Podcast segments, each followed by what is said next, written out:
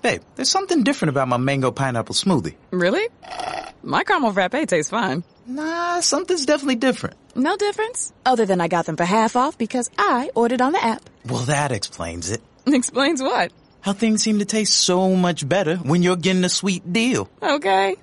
right now at Mickey D's, get 50% off any size McCafe beverage when you order through the McDonald's app. Ba-da-ba-ba-ba. Limited time only at participating McDonald's. Valid one time per day. Visit McDonald's app for details. Download and registration required. Mary redeemed a $50,000 cash prize playing Chumba Casino online. I was only playing for fun, so winning was a dream come true. Chumba Casino is America's favorite free online social casino. You too could have the chance to win life-changing cash prizes. Absolutely anybody could be like Mary. Be like Mary. Log on to ChumbaCasino.com and play for free now. No purchase necessary. Void where prohibited by law. 18 plus terms and conditions apply. See website for details. The voice in the preceding commercial was not the actual voice of the winner. What's up, guys? It's Chloe Culpepper, marketing coordinator for the Westwood Collective, and I'm here today at the Junction in Old Hilliard. The Junction in Old Hilliard offers flexible office space for all your small business needs, 24-7 co-working memberships, and affordable private offices with reservable conference rooms, daily refreshments, and shared amenities.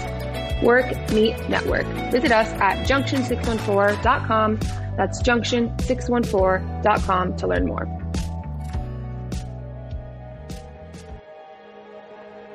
Welcome to the Unscripted Podcast. My name's Corby LaCroix, and the song you're hearing right now is called Great and Mighty One, available on Spotify, iTunes, or wherever you get your music. But for now, recording from the Unscripted studio at the Junction in Old Hilliard, here's your host and my friend, Aaron Conrad. All right, everybody, welcome back to Unscripted from my studios in Old Hilliard.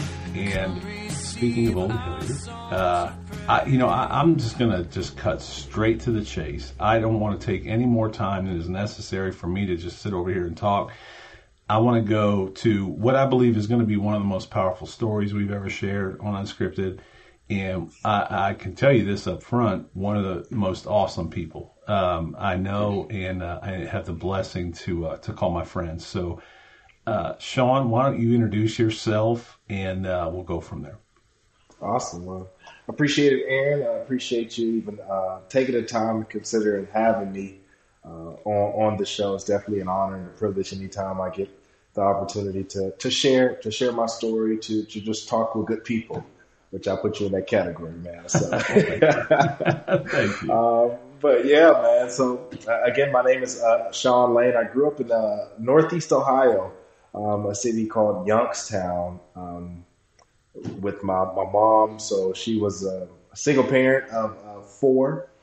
Um, and life was, uh, it, it, got challenging at times. So I, I grew up in a, a faith based environment where we went to church, man. We went to church so much. I mean, we lived in church. The kids that I went to church with were closer friends than the kids I went to school with. That's how much I went to church. Wow. Uh, so, I mean, Sunday, uh, twice, uh, morning and evening, Tuesday night, Wednesday was rehearsal, Friday night. That's that was every week. Um, so you know, and my mom she taught us that you know church was a, a priority. Um, so growing up, I didn't really have the opportunity to participate in many sports simply because if it got if it was a conflict with our church schedule, we just we just couldn't do it. So mm-hmm. we were uh, always in church. I never uh, played uh, football. I never. I mean, in the yard, I did you know street ball, but I never really participated in any organized sports. Um, and at the time, I didn't understand really the importance of, of church. I knew that we went a lot. Um, I knew that it was a major part of our life, but I didn't really uh, understand the, the purpose behind it, if you will. Uh, so we just, I, I, just thought we were just going to this place all the time to learn about God. But um, now, you know, years later, I understand the importance of not only being in church, but having a relationship with God. But going back to, to my time then, so yeah, we did we did participate in many sports. So uh, I grew up in the inner city. Um, uh, you know, my, my mom really figured it out. You know, she she really figured out just just her um, and us four. I got two brothers and a, a younger uh, sister from my mom, and then I got a stepbrother and a stepsister uh, on my dad's side. But I, I think back to you know my mom and how hard she worked and how much she did for for us to, to try to make it. I, I didn't know that we were really struggling until I got older, and I, you know, you you can't really hide when the when the lights get cut off or if, if the water gets cut off. You, you can't really hide that any uh, from from your kids. So it was at those times when I started realizing that you know we're you know we're, we're kind of struggling. Mm-hmm. Um, now I say all to say my dad. You know, I love my dad. I love my dad to this day, and I love him then too. Uh, he just wasn't as present um, at that time, but now our relationship is is amazing, and I talk to him every week, and you know no love lost there. But again, I'm just referencing back when I was when I was growing up. So um, so yeah, uh, we were pretty good uh, in sports, in street ball, because we didn't play um, on actual teams or in organized sports uh, because of church. Uh, but I, I fast forward to you know my my eighth grade year in middle school, and my mom worked, so she was had to be at work from I think eight to six or something like that. Um, in middle school, we went to school so early, so I mean, I was catching a bus at like six thirty. I had to be at the bus stop, and then we normally got out of school about two fifteen. Uh, so I don't know why I thought it was okay. It wasn't okay, but I still did it. um, I just tried out for the football team, so I would go to practice every day, uh, and then I would get home before my mom got home from work. Uh, so she had no idea. She had so, no so idea. Hang on, hang on, Shaun. So, so you played football. Your mom didn't even know. I was on a football team. My mom didn't even know. I'm sorry. Go ahead. Yes. Yep. So here it is. I'm every day, and you know, my my the house that we lived in wasn't necessarily close to the middle school I went to. Um, because they had closed down like two years prior, they had closed down the middle school that was near my house. So they were just busing students all to one middle school, which was, I would say, you know, 10, 15 miles away easily from my actual uh, house. Uh, so by me playing sports, that mean I had to find a ride home after practice, right. which means I normally walked home. so I would hurry up and hustle home before she got home from work, you know, just, you know, That's try incredible. to backdoor. That's incredible. That's incredible. Seriously. Yeah. What about So- like waivers and stuff? Did you have to get waivers signed or it, it's a different time, but Yeah, different. I don't know if I forged it or what. You know, that, I don't know. So, um, so yeah, so here we are. I'm practicing. I'm uh, going to practice every day, and uh, it turns out to be the I'm starting quarterback. You know, so it's, I know, I know, man. come know. on, man. So here we are today. We're we're literally loading the bus to go to our first game, and I tell the coach like, "Hey, my mom don't even know I play football." so, yeah. So we go down to the office. He's like, "What you what, what you mean?" Yeah, I said, "She don't she don't know." So you know, because I couldn't hide it then, but the game wasn't going to be over till after six o'clock. I wouldn't be able to make it home before she got home. So Right. We go down to the office, we call her, you know, we're talking. She talked to the coach, and then she get on. The, I get on the phone. I'm like, oh man, here we go. I thought I was in trouble. She like, you know, you know what? Go ahead, go ahead and play. So I'm like, oh my god, that was probably like one of the most exciting moments of my life to that point. Just to get the green light to actually play football. So went out and she actually showed up to the game and had a really good game, scored a couple touchdowns and you know, that's where that's where my football career actually kicked off. Uh, strangely enough, I didn't think that I was going to be able to play the very next year because I would have been in high school. uh, Because high school football games are on Friday nights. You know, we had church Friday night, so Mm. I was almost comfortable without even asking. I'm like, look, I'm gonna get this one year in, and I'm just gonna hang my hat on that. Uh, but you know, that that following year, she said, look, I'm gonna let your brothers play because I let you play one year. So she let us all play, and we uh, that that's where a lot of I think a lot of my toughness was built at, as far as uh, from a, a sports sportsmanship and um, the ability to compete. Uh, Because our school, you know, we're Division three, uh, but we were playing against the Massillons. The you know, we actually played against LeBron James my freshman year. Right. He, St. yeah, he was a receiver. So yep, we played against St. Vincent, St. Mary's. That's right. Yeah, I mean it was it was fun, but again we were getting thrashed. We were getting demolished by some of these teams. They were bigger teams, and um, we just couldn't stack up against them. And but again, it, it, taught me toughness um, and and how to um, prevail, if you will, against, against adversity. That, was- that was the introduction to it. hmm So you you know you fast forward my my sophomore year, uh, had a, a, a decent year, and, and then there was a school uh, a Catholic school in my area called Ursuline, which they had just won the state title and Mm-hmm. just a, a good school known for producing some uh, talent. And um, they were interested in me coming there to play, so I was. I, I was for it. I'm like, yeah, let's go. Everybody in the city knew about Ursuline. If you had an Ursuline Letterman jacket on, people knew who you were. So Mhm. I was looking forward to that that opportunity. Um, so, and it was it was crazy how God was already working in the details at that time. But again, here I am, you know, 14, 15 years old. I didn't see it. I just knew what I wanted and what I wanted to do. Right. Um, so I'm, I'm gonna give you the details. so in order to go to Ursuline, which Ursuline is in downtown, near down near YSU campus, uh, you cannot at the time you could not have a Youngstown address. You had to live somewhere outside of Youngstown to go to a school in Youngstown, which was strange. You That know, is so yeah. what we ended up doing was we used the address for um, one of my mom's best friends that went to our church, which was Mhm. out in Hubbard. It was out in the city called Hubbard. So we used her address to be able to register at Ursuline. My mom uh, took me and my uh, younger brother. My younger brother's a year younger than me, uh, so he was a freshman. She took us out of Youngstown City schools, but my older brother was a senior, so she let him stay and you know finish out his time there. Um, and this is after Christmas. She took us out of school. She uh, with the intent to enroll us in Ursuline at the beginning of the new year. Uh, so we went to about two or three meetings at Ursuline, and it seemed like each time we went, something came up for the. His name was Father Murphy. He was a principal. He had to reschedule like literally three times. So my mom's taking off work, taking Mm. us there. We're out of school for almost two weeks after school start because these meetings are keep getting postponed.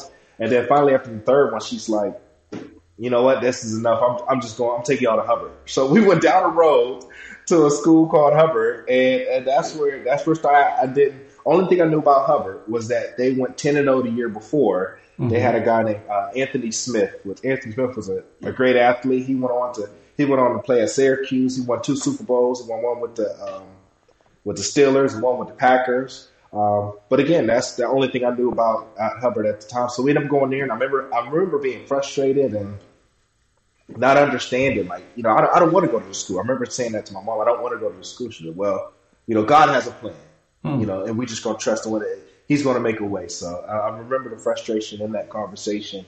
Um, but you know, that turned out to be to be one of the best moves that I've ever made. You know, I get there, meet my my high school coach, Coach uh, Beck, and you know, he really took me under his wing and taught me a lot, not only about life, but he, um, you know, even when Ohio State started coming and, and knocking, showing that they were interested, he was the one that was getting me down to Columbus, um, just to get with the coaches and go to the camp. So he was making sure that I was where I need to be. But high school career went, went well. Um, we got got offered by Ohio State uh, my after my junior year, which was right after they won the 2002 national championship. So it was it was a no brainer.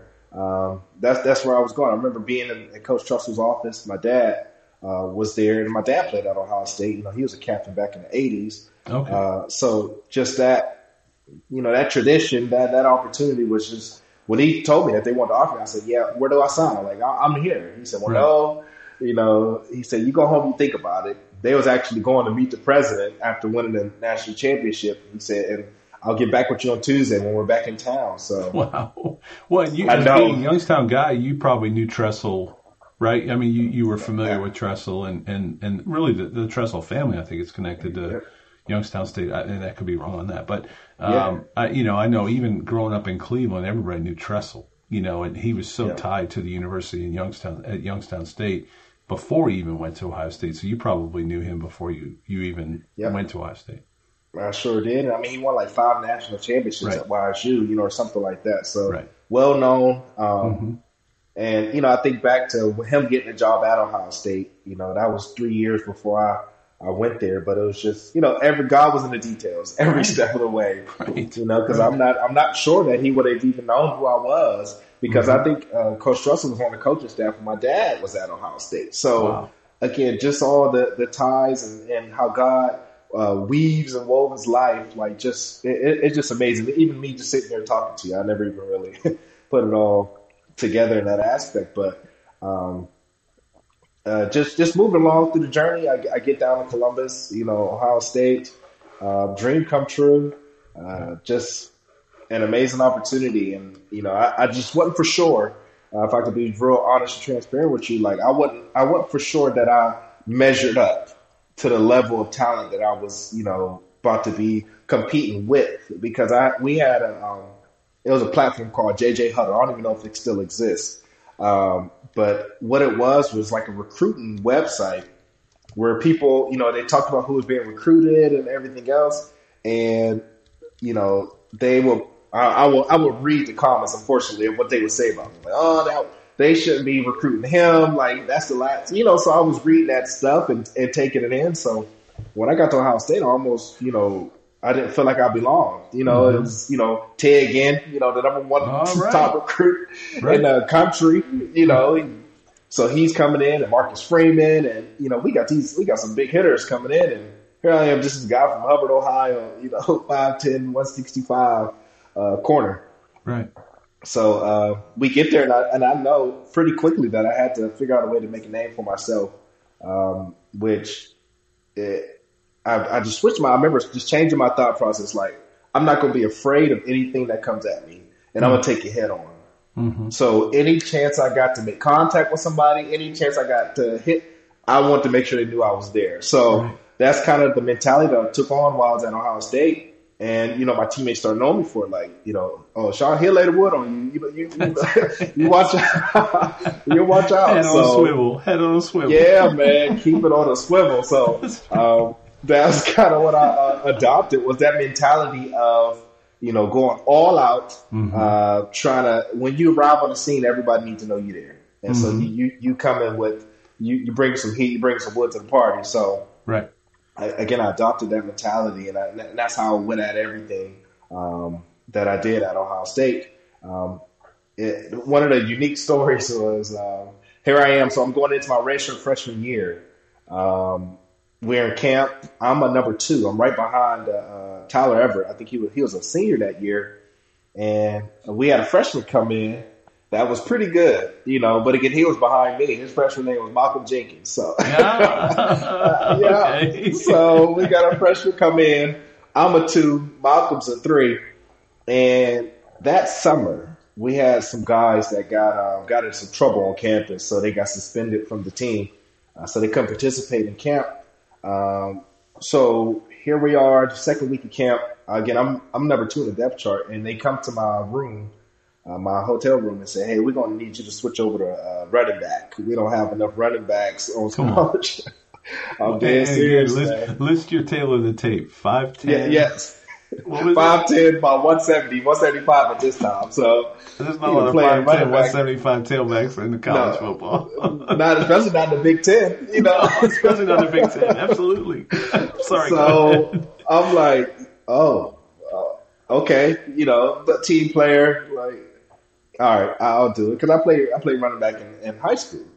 Um, so they, they switched me over. You know, we get to we get to uh, first the beginning of the game. So of course Malcolm moves up. He's a he's a two now, and you know I'm on I'm on a depth chart, and I think I'm third on a, a running back, third or fourth.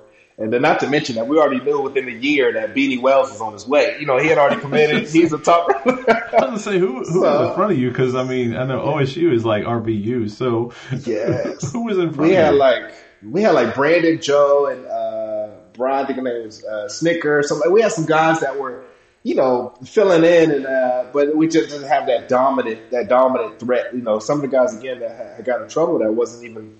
Uh, we had Antonio Pittman; he was there. Right, right. So he was the main guy. Me and him actually came in the same year. Uh, so he was our, our main guy. So there, there was backs, you know, but yeah. they didn't feel like the depth was was there. So again, I switch over.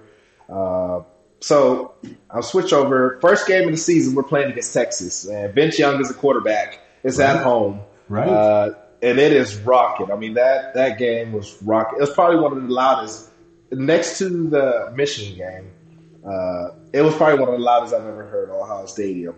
Um, and that was the game of the week, life. right? Whatever night that is. What is that? Saturday yep. night or Monday night? Yep. Whatever it is. Yep. it was a Sunday know. night game. Yep. So, yeah, it was a big deal. I, I, do remember. Again, I'm I'm not an OSU fan. I, I mean, not uh, you know, I don't. I'm not a hater. I'm just not. I'm a Carolina fan. So but you know, I watch sports when they're on TV, and I remember that game specifically. I mean, I, I, do remember that game, and it was like the game of the week. It was a there was a ton of buildup because what was the ranking at the time? I think it was like right? I mean, I think that was this was the game, The game, before the yeah. season, right? Like this was because you always have a couple of those circled on your calendar, and this was the game. I do remember that. Yep. I mean, you figured you had about between both teams, you probably have about six or seven guys that went first round just in that game. You know, Right, so right. it was a you know the AJ Hawk, the Bobby Carpenters, the Vince Youngs. I mean, it was a lot of Donte Whitners uh, playing in that game. Uh, so again, here it is. It's the we in the first quarter. I think we might have been the second kickoff of the game, and our um, our starting corner gets hurt. So Tyler Everett gets hurt, Oh, no. and here it is. Malcolm plugged in. Now he's a starting corner, uh, and he ended up starting for the rest of his career. Like he, Right? He never gave it back, right? he, he never, gave it back. Never he started back. the the rest of his career. Malcolm Jenkins goes on to win the uh, the Jim Thorpe Award for the top uh, defensive back in the country. First round draft pick to the Saints. I mean, and there there would be times that I would say, man, that, that should have been that should have been me. Like Yeah. that should have been me. You know, that that should have been me that would have been in that in that, in that space. Um, and it wasn't until later on, just a few years ago, where I really started to put together why it wasn't, why maybe it wasn't me again. I don't, we don't understand God's plans and why He does things, but sometimes He gives us a, a brief glimpse into you know His planning and, and the things that He had in store. But you know that year, so not only was I not, uh, I was on offense, and the guy that was behind me was now the starter, but I think it was the seventh game into the season, I tore my ACL in, at Minnesota. So going down covering a punt, it was a non-contact. I just was running and I kind of felt it pop and ran off the field. And yeah, so that was the first real adversity that I faced at Ohio State, trying to come back and um, you know come back from that rehab. But again, the mentality of going at everything as hard as I could because I already felt like I was uh, didn't measure up, if you will, to the talent, the the the skill level, the size of these guys that we were playing against. So I was going to bring it bring it with effort. Um, so you know, I rehabbed real hard. I mean, I rehab, rehab, rehab. I lived in there, um, and then you know, season started. I'm still on on uh, offense. You know, Beanie Wells is there. He's obviously taking the spot of uh, you know between him and, and Pittman. You know, they were just battling back and forth and. I, I get, you know, I think it wasn't until my junior year, my last, my redshirt junior year, I, I finally convinced Coach Tressel to allow me to transfer back over to uh, defensive back um, because I knew that if I had a chance in the NFL, um, that it was going to be as a defensive back, not a, not a running back. At that time, again, that was my, my thought. So I'm thinking about my family. I'm thinking about, um, you know, the, the change I can make to, to not only my family, but the generations of my family afterwards, again, with the proper planning, of course. Um, but that was always in the back of my head, being that, that ticket, being that opportunity, being that, that source of removing us from not necessarily poverty, but from living the life that we grew up, grew up living, um, where just, just barely getting by is enough. You know, that, that's, that's a mentality, um, that, that we, we grew up with. So, you know, I, I'm uh, I get I jump on the scene again, get a chance to switch back. But once I switch back to um, defensive back, you know, I'm third on the depth chart. I got like two redshirt freshmen in front of me. You know, so some guys that were playing some good ball too. So it was just an uphill battle to try to even get back in the starting rotation. So I had to make a name for myself, kind of in special teams, uh, where I was get out just making plays. That's what it was. It was. It was effort and you know grit. You know, trying to make it happen. So. Um, yeah, I, I- I made kind of made a name for myself on special teams. You know, recovering punts, forcing fumbles. Um, it, it just uh, again just just giving all the effort that I had um, during this time frame. Um, me and my my wife now we have my oldest daughter, so uh, here I am a dad. I had her my junior year uh, of, of college, and I share with that with you guys because um, you know that was at the time it was like yeah I remember having a conversation. I remember having to share it with my mom you know and it was you know the last thing she was trying to hear. Um, not necessarily hear but the last thing that she felt that I needed or I, that I actually needed from a standpoint of being focused on the task that I had at hand from being in college and, and, and being a college athlete. Yeah. uh, but some of the stuff I learned during fatherhood, uh, it, it definitely helped me later on in life. Again, God, he does all these different things. At the time, we don't see it. We don't we don't understand it. We don't understand the move, and it can seem as if it was a not a mistake, but it was uh, something that it, was an opportunity that we we shouldn't have took advantage of, if you will. Right. Um, so navigating uh, through that fatherhood, and you know, I, remember me and my uh, my wife now, Tierra, having one. We had one car, um, and she worked in Marysville. We lived in Hilliard. She worked in Marysville. Then I had so we would have to get her there about six o'clock in the morning. Um, then when I had to get my daughter to the daycare, which was on the east side on Livingston, and then I would have to get to class. So we were wow. doing that like every morning, and then go to practice, get out of practice, go pick her up in Marysville, and then go pick up the baby. So it was leaving the house by five fifteen in the morning, and probably not get back to maybe you know eight thirty, and then doing your schoolwork after you get home and still trying to be a father. So right. Um, it, it, just uh, think about those times. I don't know how we did it, you know, right. but again, it right. built up character, built up grit uh, to prepare me for what I was going to face later on in life. Um, so I mean, I, we jumped to my, my uh, the last game of the season, my uh, senior year. We had a Fiesta Bowl playing against Texas again. Uh, Colt McCoy, I believe, was the quarterback at this time, and I remember that day. Um, you know, just waking up January the 5th, 2009. Um, I'm in a hotel. We stayed in Fairmont Princess, which is one of the nicest hotels that you'll ever. yeah. Uh, and I woke up and uh, my roommate was already out of the room, and I'm just sitting there on the bed looking up at the sky, and I just felt, you know, uh, I knew that I was blessed. I knew that God gave me so much opportunity and, and so much talent, and um, just the position that I was in wasn't a position that a lot of people had the opportunity to be in. So I was just thankful, man. Like I was sitting there, like, you know what, Lord, I, I just thank you for this moment, for this opportunity. I don't know what comes of it. I don't know what comes after it, but I'm just, I just, I'm just thankful. And I, I, I won't say I've never had the feeling, that feeling before, but I've never had that feeling to that effect where I just paused and sat in the, the gratitude of the opportunity that I had. Um, so I just sat there and just was like, man, and it was just a brief, you know, maybe five or ten minutes, but I just vividly remember that, just mm-hmm. sitting on the edge of my bed, and thanking God for you know just everything that I had up to that point. So. Hey everyone, my name is Cami Pranel and I'm the Executive Director for My Unscripted. We hope you are enjoying today's interview. My Unscripted is dedicated to helping others find their voice, passion, and follow their dreams.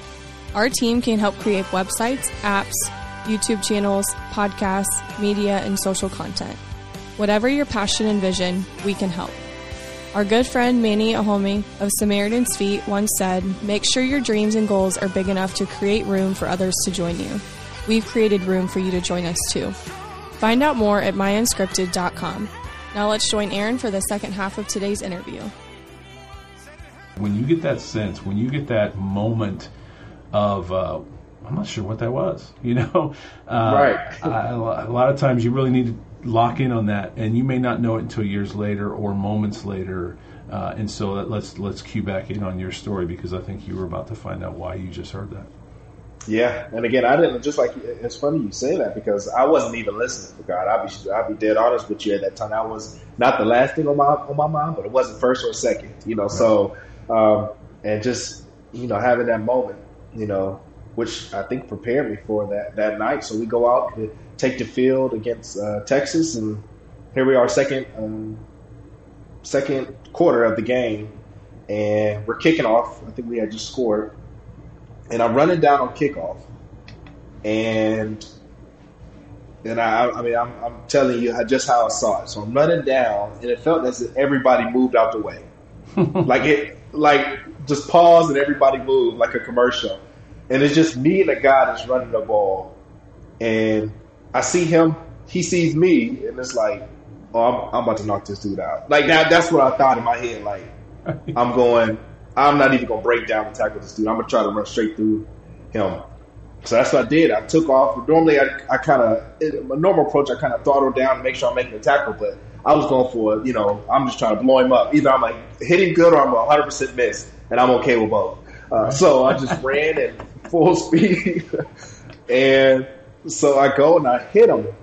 And right when I hit him, I felt a loud humming in my ear. And it was like almost as if I, I never been struck by lightning, but I can almost um, I will I would compare probably to that. That that may be the sense or sensation that I felt when I hit him, and everything just froze up, like boom. So I hit him.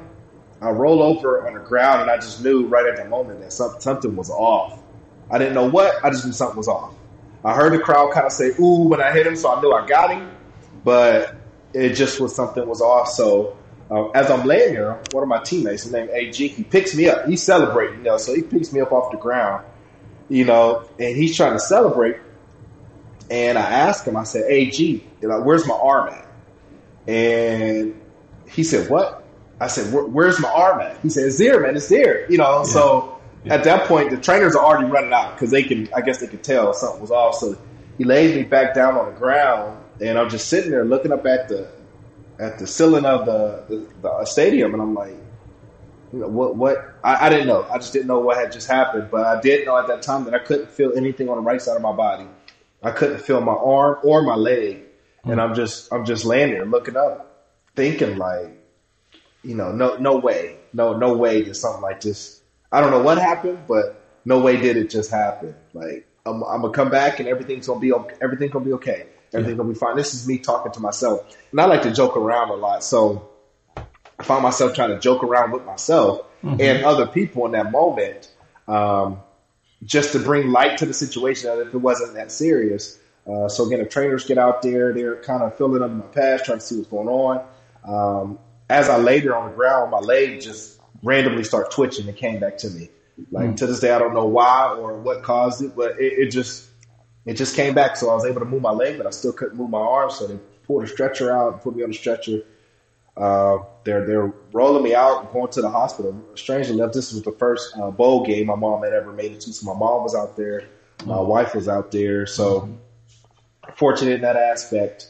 Uh, but yeah, they transport me over to the uh, to the hospital and uh, start running all types of different crazy tests. And uh, again, just not not even knowing what what actually happened what you know what the issue was, but in my mind, I'm thinking, how quick can I get back uh, on the field? How quick can I get back to you know chasing this dream of fulfilling this dream that I have of mm-hmm. being a professional football player and being able to provide for not only my my, my girlfriend at the time and my daughter, but my mom and my siblings and other people in my family, being being able to be a resource for them. So when running a business, your employees can create all kinds of interesting situations, like getting complaints because someone on the team always smells horrible. You better talk to Bambee. Or someone isn't showing up when they're supposed to. Talk to Bambee. Or an employee reports a serious issue, like sexual harassment, and you're not sure if you have a documented policy. You really need to talk to Bambee.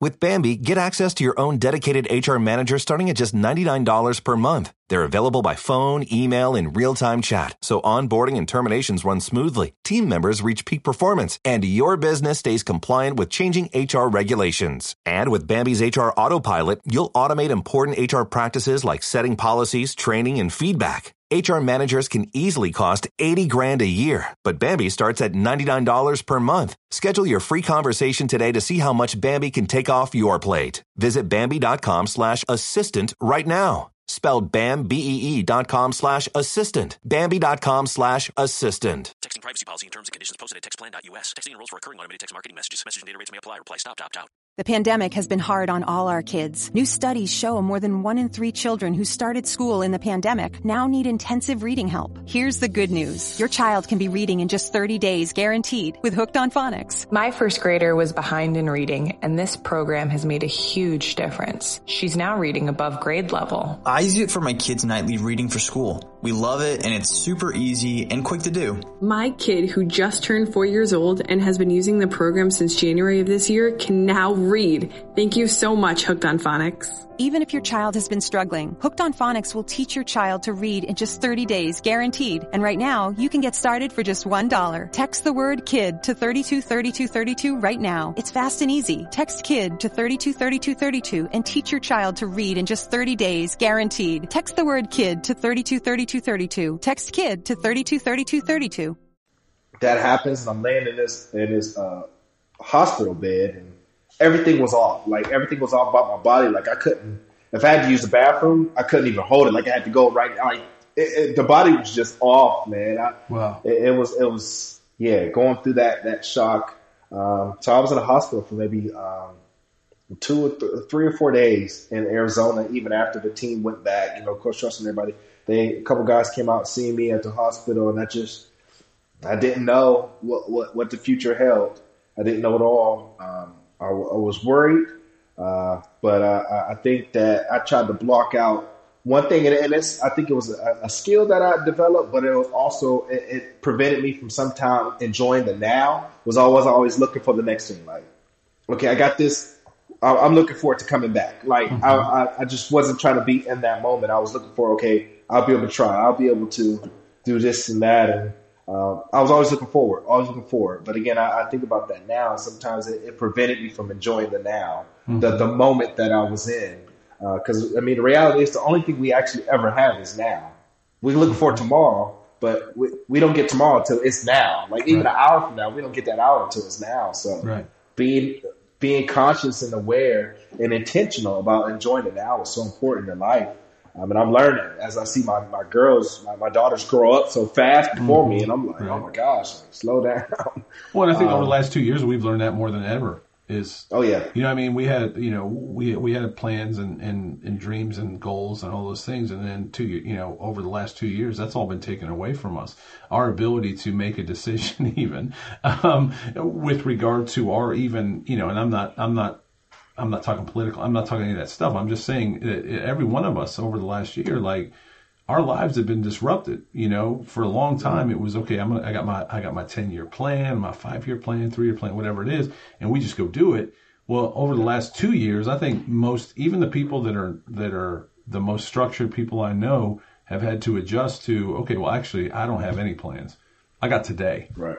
I've got this yep. moment, like you know, like you said, I got this hour. I have, I have today. I have my plans today because, and you know, God knows, especially what's going on right now in the world with you know, uh, what's going on with uh, you know Russia and Ukraine and all those things. Like, like we're who, we don't know. We do not know what's going to happen, and um, that's scary, you know. But I think the last two years has really taught us. It's stretched us a little bit. Like you said, man, God's in the details, and I know that's really mm-hmm. weird to make that analogy or that, um, uh, you know, connection right now, you know.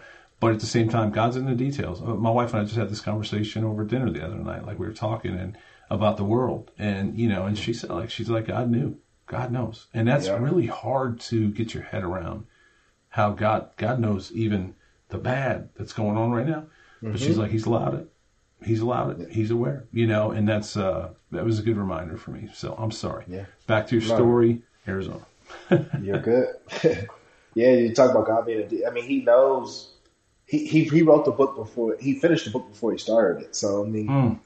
everything is already done, so it's just playing out mm-hmm. and everything works together for the good. Like, mm-hmm. and I just, you know, again w- with my story and, and having this uh, injury, which uh, once we were able to get the testing done, and they found out it was called it was called a brachial plexus injury, which a brachial plexus is the nerves that go from your spinal cord into your arm. Mm-hmm. So it, it's really the pathway in which the brain can get the message to your arms and your fingers to to move whichever way it needs to.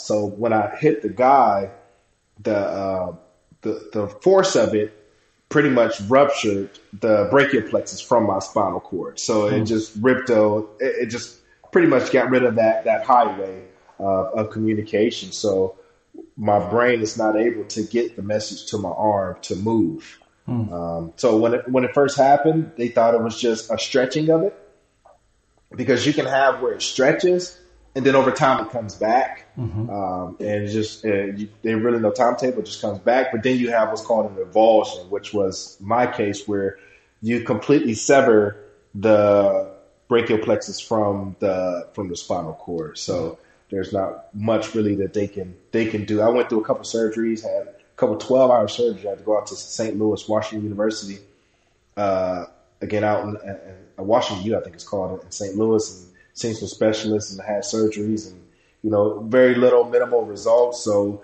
I was uh, left here with the realization that this is going to be my, my new, my life, mm-hmm. uh, my life, if you will, trying to figure out how to um, operate in a majority world, meaning majority of people have two arms uh, to to operate with, to function with, to do tasks with. But that was that that wasn't me anymore. So I went from being um, what I considered a high level athlete um, to you know almost being like feeling like I'm less than normal. You know, so it was it was a, a big pendulum swing from there to where I was at, um, just in my my own value. Because to that point, I really valued myself as an uh, athlete, as a football player. Right. Um, and that's where I spent most of my time doing. That's where I just felt like um, that's who I was. But it, it was at this instant that you know that that building that I had built myself up on was not on a solid foundation. And right after that injury was when the foundation of it all crumbled. Uh, so here I'm left with myself, uh, just not knowing what you know what my purpose was for life. Um, you know, I'm at home again. This happened January the fifth, two thousand nine, um, and I'm at I'm at home with my daughter. My daughter's almost two at this time, uh, and my wife is working, uh, supporting supporting us all. You know, she had to really do everything um, for us. We couldn't. I, I couldn't work. I didn't. I didn't have any income. I had already graduated, so I wasn't getting any financial support from Ohio State. Uh, I just had to figure it out, um, which figured out meant you know her taking care of our family. Uh, it was and it was a it, it really struck me because you know I grew up in a system having to get my mom had to get food stamps, had to get had to get you know different government assistance and be on different programs, and here I was like I, I said that that was never going to be me. And that, that was where I was at at this time. We just didn't have. So Mhm. had to get government assistance, had to get different things just to survive. Um, went from being an Ohio State football player, um, college degree, athlete, potential uh, NFL hopes to in the system, you know, having to get food stamps to survive. And it, it was just a, a big swing. Um, And you had to teach yourself. I, I'm sorry, Shaun. You had to teach yourself because it's your it's your right hand, right? Mm-hmm. It's your dominant Yeah. hand. So you now had to become left-handed. Which I'm not. Were you ambidextrous before that? Because I'm not. I'm not, and I know my left hand's useless. like my, Nope. I, I, for me to, to, I can't write. I mean, I can't throw. I can't do any of those things. So you now had to now uh, on top of everything else, correct? Yeah. You had to now learn how to use your left hand uh, Mhm. for everything that that you have used your right hand. Is that correct? Yes, sir. I had to learn On top of everything else. Yep, writing, all of it. I mean, it was just Right. a, a whole new phase, whole new journey of, of, of life that I was entering in. Um, and I, I, think about, I told you I had my, my daughter, and from January to maybe September, I barely left the house.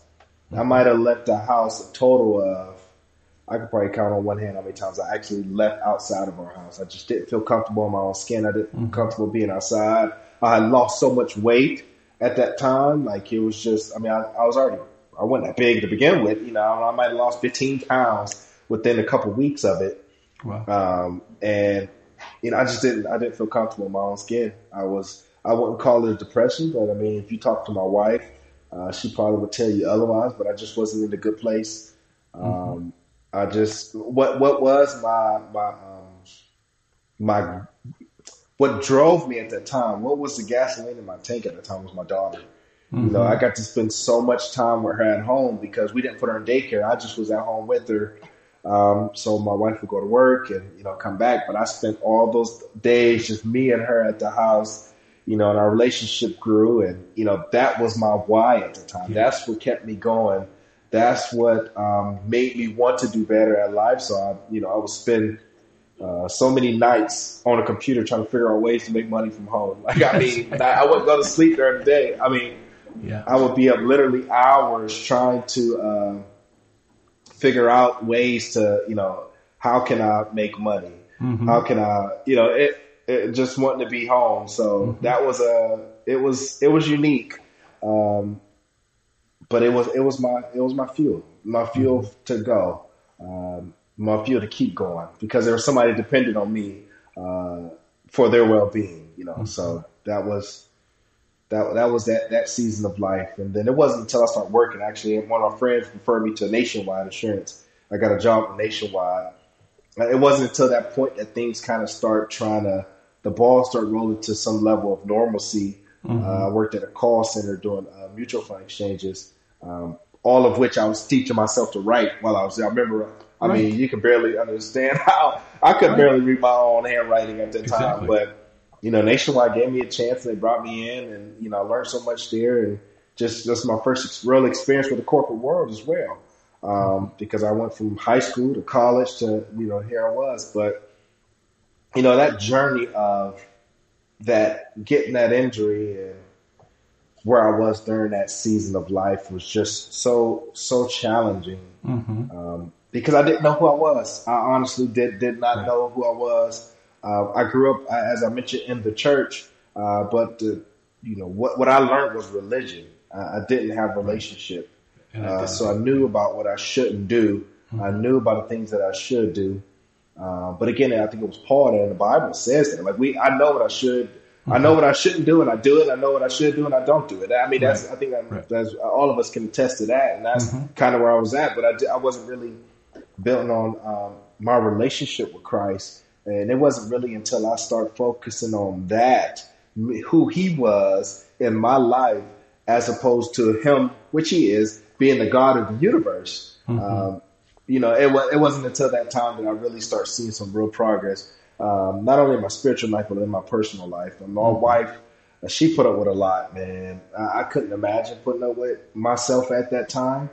Um, it, it was uh, it was a dark it was a dark season of life that I kind of block out. You know, my, I, I talked to my wife about it at times, and she she said, "Well, don't." She said, "When you talk to people, don't just breeze over it like it was just a couple months of your life. Said, that was a that was a time of your life that was a, a determining, you know, a, a pivotal moment um, that propelled you to to where you are where you are now. And I'm still in this moment, still learning different lessons. Uh, I shared with you that, um, you know, you know, Malcolm Jenkins came in um, at Ohio State, and then all that. You know, I get switched positions, and then he's a starter, and he goes on to make this big career. And he's, I'm pretty sure he's still in the NFL. I think 15, 16 years later.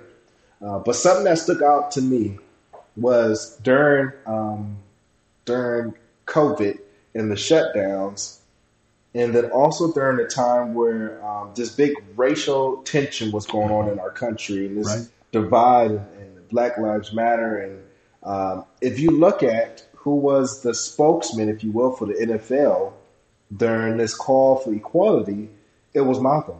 Wow. It was Malcolm Jenkins. Right. And I remember seeing him on TV, which we're we're still we're still friends. Uh, we're still friends, but I remember seeing him on TV, and I thought, I don't know if I could have did that. Like Mm. if if I would have been that person in that seat, and the roles would, I don't know. I, if I would have been my person, I would probably wouldn't have been the person that would have spoke out and been a voice for hurting people. Not saying that I can't, but I just don't see myself being that person. So it wasn't until just these past few years that I kind of got an understanding or a glimpse into what God was doing way back then in 2005. Um, I'm like, wow, God, you're so good.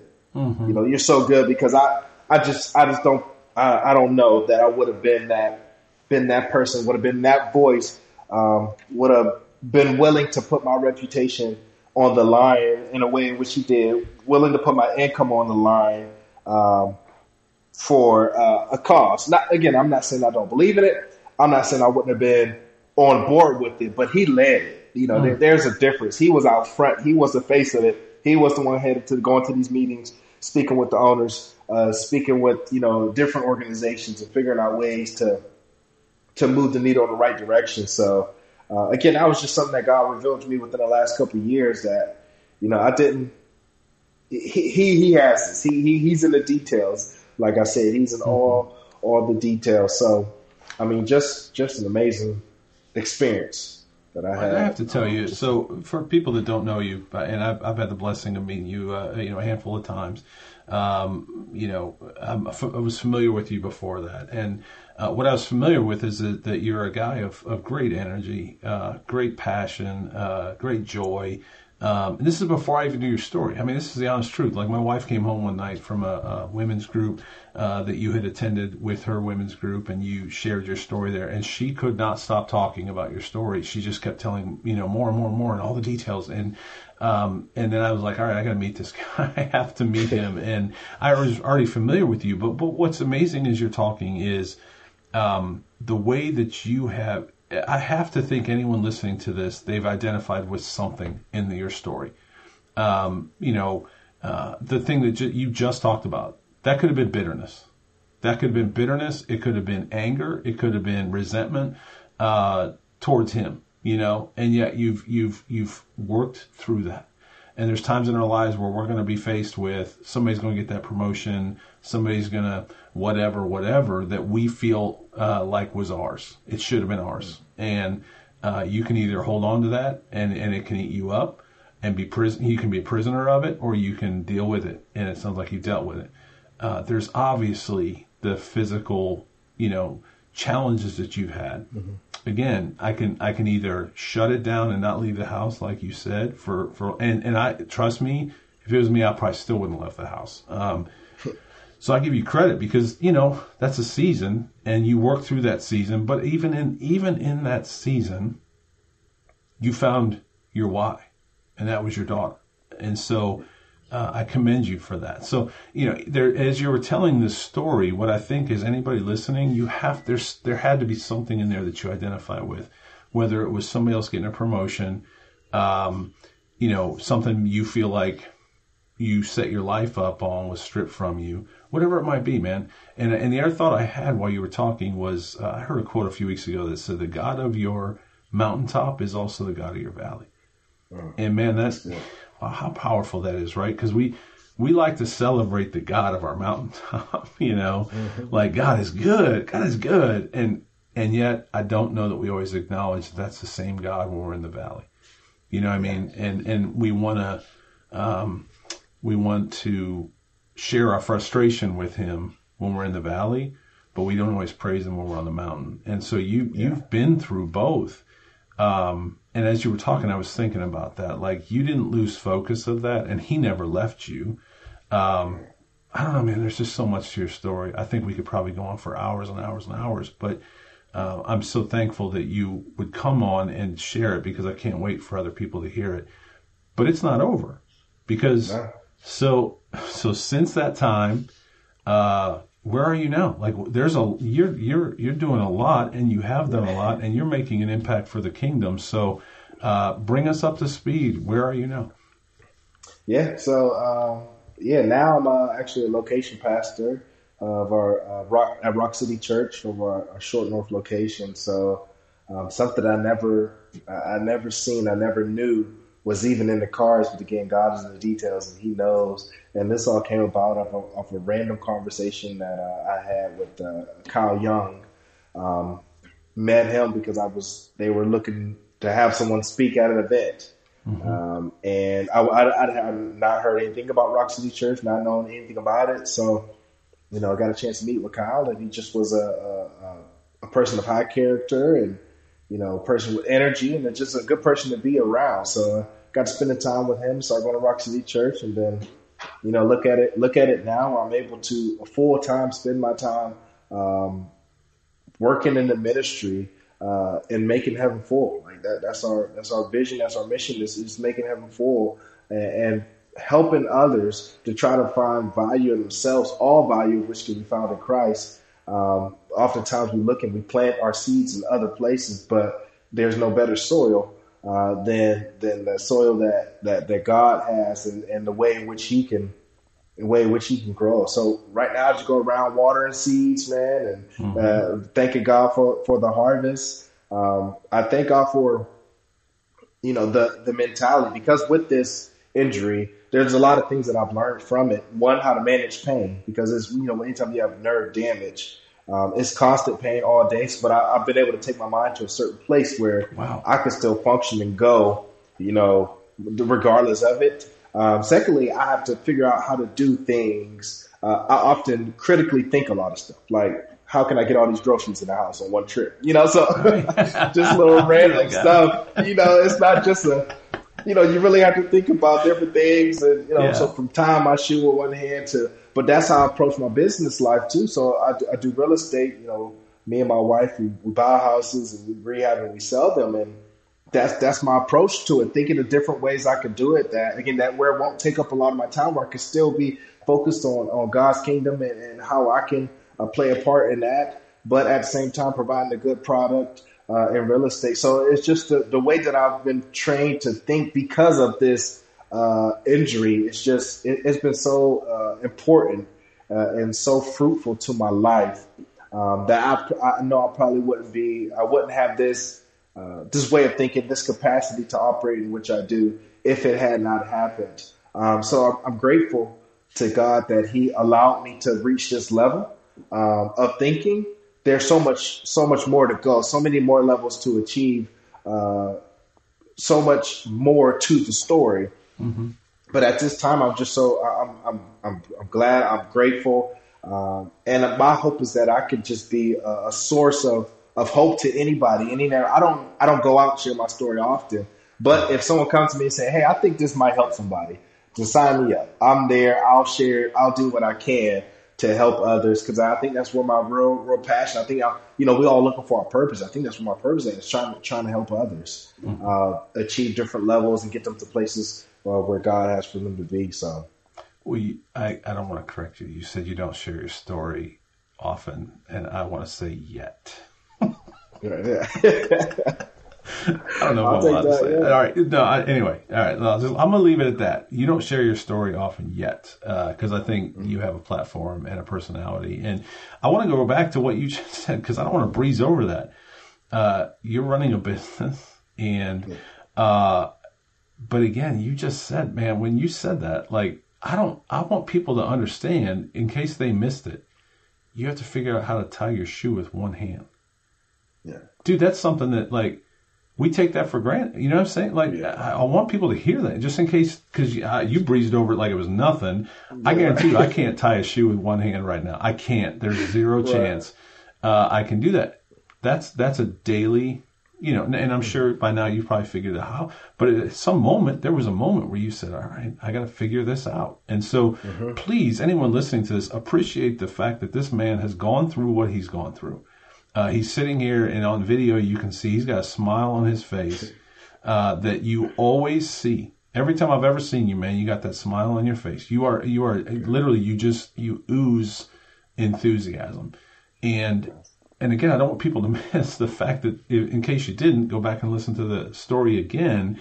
Uh, you have every reason to be bitter, angry, frustrated, uh, and and you know, literally, uh, you have every reason. And yet here you sit smiling uh, as as big as you can smile, uh, affecting all those around you, including a women's group that you visited one night. Uh, and I'm sure at Rock City and all the the ways that you're ministering there, um, man, I just have nothing but but so much respect and and uh, you know we I have so much love for you because um, I just think we take for granted. You know, uh, I've said this on so many podcasts. There's a lyric that says, "You better take your so-called problems and put them in quotations," because there's always, you know, there's always someone else, man, that, that's dealing with something that, you know, again, gas prices are high right now. Everybody's complaining about it.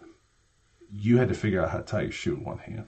Like, you see what I'm saying? I mean, in a big picture, our our problems, air quotes, man, they're they're not problems. Uh, not to somebody else. Uh, and the way that you have taken your life and and and just uh, said, okay, God, um, I'm gonna, and and yet look back and seeing how God was faithful and how He has interwoven your story. Man, it's so powerful. That's why I couldn't wait to get you on. I've been bugging you for a while because I couldn't wait to get you on, and I can't wait to get you uh, in front of other people because your story is powerful, and any chance I have to share you with any audience, uh, because I know you you are going to impact other people, and that's uh, that is your why. But let's just say this: uh, you spoke about your wife being your daughter. You got a baller at home, man. She's good.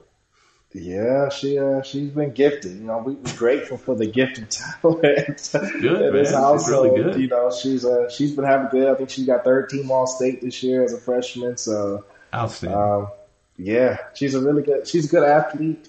Um, we, we we actually put her in uh, Christian school in the Tree of Life, so that's where she's attending. Uh, because as a as a parent, I'm trying to you know make sure that I'm focused on you know her her salvation and mm-hmm. her development with, with Christ. Uh, and we're, we're really relying on God to do the rest in regards to the opportunity. The talent is there, you know, and uh, we truly believe we're trying to figure out God didn't give you the talent just to play basketball, just mm-hmm. like He didn't give me the ability to run and jump just to play football. Mm-hmm. But there's so much more that has come from those talents, from those opportunities that He presented me with. Uh, that now I can have, or now I'm invited to this type of platform where people will listen to me. Mm-hmm. Um, I don't think I don't know that would be the same if he didn't give me those talents and, and those abilities. So, you know, it's just how, how, can we how can we serve God in the midst of uh, being humble uh, and grateful for what He did give us? Because that's something that's, that's, normally the hardest thing to be grateful for is the things that we were given that we didn't mm-hmm. have to work for.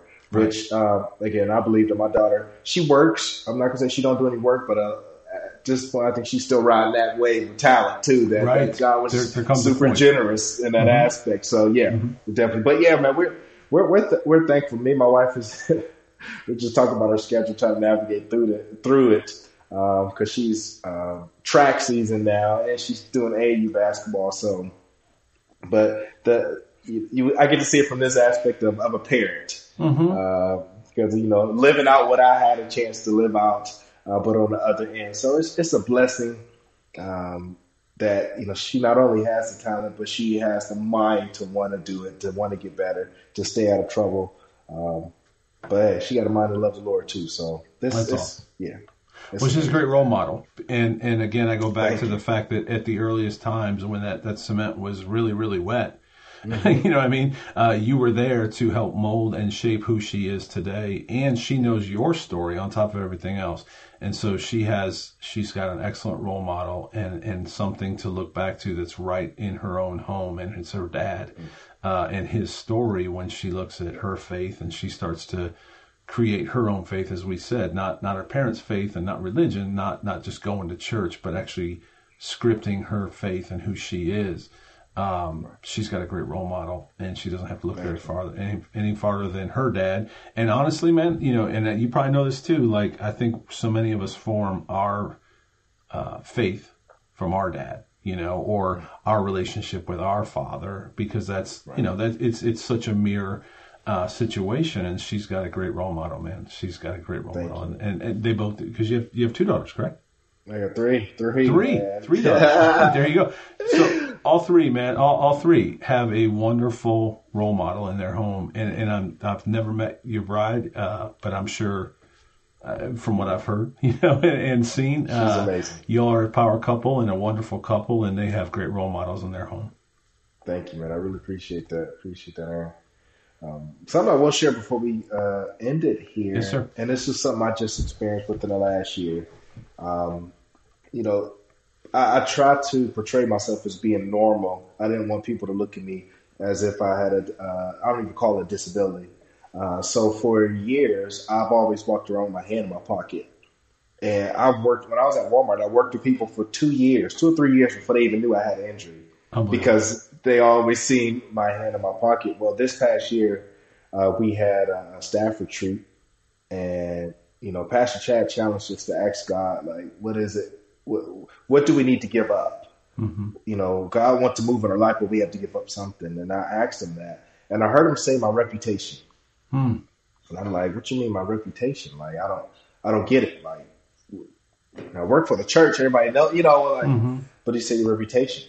So as I was leaving that, that meeting that we had, you know, someone uh, on staff came to me and said, I don't know, I just, you know, just talking to God, and maybe he's asking you to take a step of faith you know, and I don't know, maybe have you, you know, walk, not have your hand in your pocket. And that was something I was already thinking. But then when she came to me and said that, I'm like, yeah.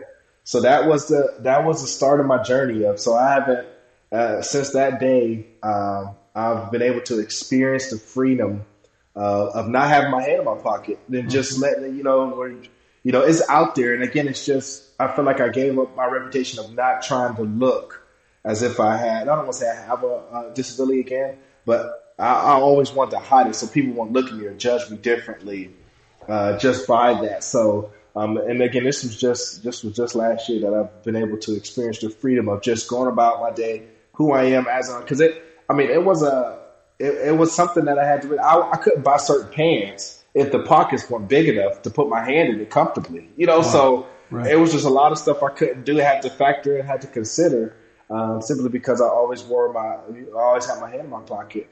Um, but it was just some freedom I experienced, and I'm still learning as I go throughout this journey. But that was the most recent thing that God revealed to me, and you know, I'm I'm growing in it, and I'm just thankful for it. So I have a challenge anybody that's listening. Maybe God has something that He wants for for or from you, um, but you have to ask Him, like, what what is it that you need to give up mm. for you for Him to step into that space uh, to give you a level of freedom that you've probably never experienced before. So I want to encourage you, whoever it might be, if you're hearing this, um, ask God what it is. He, he wants to be involved. We talked about the details. He wants to be involved in every detail of our life, but he won't force himself in.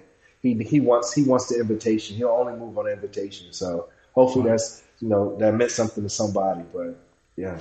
Well, I can tell you the whole hour has meant something to somebody. If it didn't mean anything to anybody else, it meant something to me. Uh, and and it's meant something to me since the day I met you. Since the day it meant something to my wife. Since the day she met you, uh, you are just such a, a, blessing and a bright light. And uh, um, and I'm just thankful. I'm thankful to have you on and, and to share your story. Can I ask you real quick? Um, yes, sir. Whether it's on socials or if you have email or is it, you know if somebody if somebody something has resonated with somebody and they want to reach out to you, uh, what's the best way to do that? If that's okay for me to ask. Um, if not, just reach out to me and, and I'll put you in touch. But is there is there an email or a, a, are you on socials that kind of thing? Yeah, I'm on uh, Facebook. You know, just Shaun Lane on, on, Facebook, or you get me on Instagram. It's uh, underscore Shaun S H A U N underscore Lane L A N E underscore. So three underscores.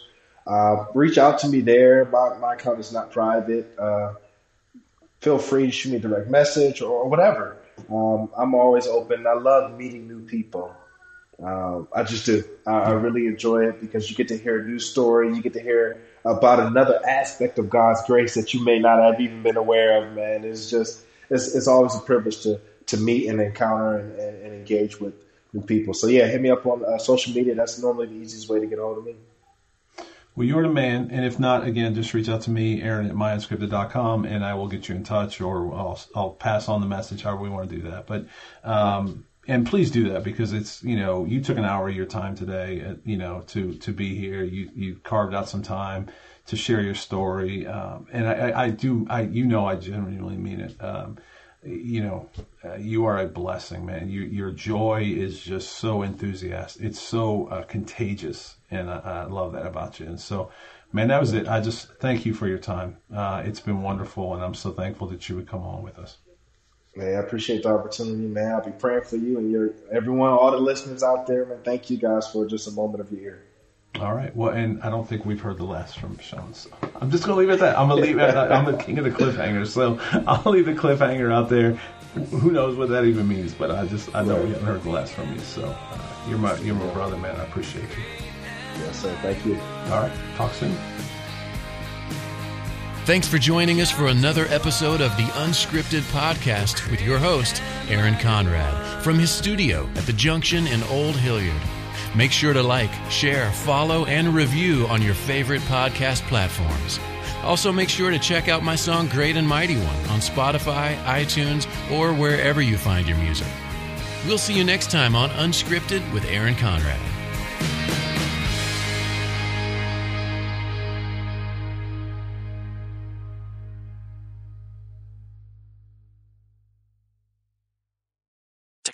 Policy and terms and conditions posted at textplan.us. Texting enrolls for recurring automated text marketing messages. Message and data rates may apply. Reply stop, opt out. The pandemic has been hard on all our kids. New studies show more than one in three children who started school in the pandemic now need intensive reading help. That's right. Millions of kids in kindergarten through third grade in the United States cannot read at grade level. Here's the good news. Your child can be reading in just 30 days, guaranteed, with Hooked on Phonics. Even if your child has been struggling, Hooked on Phonics will teach your child to read in just 30 days, guaranteed. And right now, you can get started for just $1 $1. Text the word grade to 323232 right now. Hooked on Phonics is highly effective and incredibly fun, and everything can be done right from home and in less than 20 minutes a day for more than 30 years. Hooked on Phonics has been the proven learn to read program that kids love to use. Text grade to 323232 and teach your child to read in just 30 days, guaranteed. Text grade to 323232 right now and get started for just $1. Text grade to 323232 now. Text grade to 323232. When you bundle your renters and auto insurance with Progressive, you could save money, but it doesn't cover any terrible memories living rent free in your head. Hey, just wanted to remind you of that time your kicker missed the extra point and lost the game, even though he literally never missed an extra point. He chose this playoff game to miss. Yeah, I just noticed you hadn't thought about that in a bit. Wouldn't want you to miss, you know, thinking about it.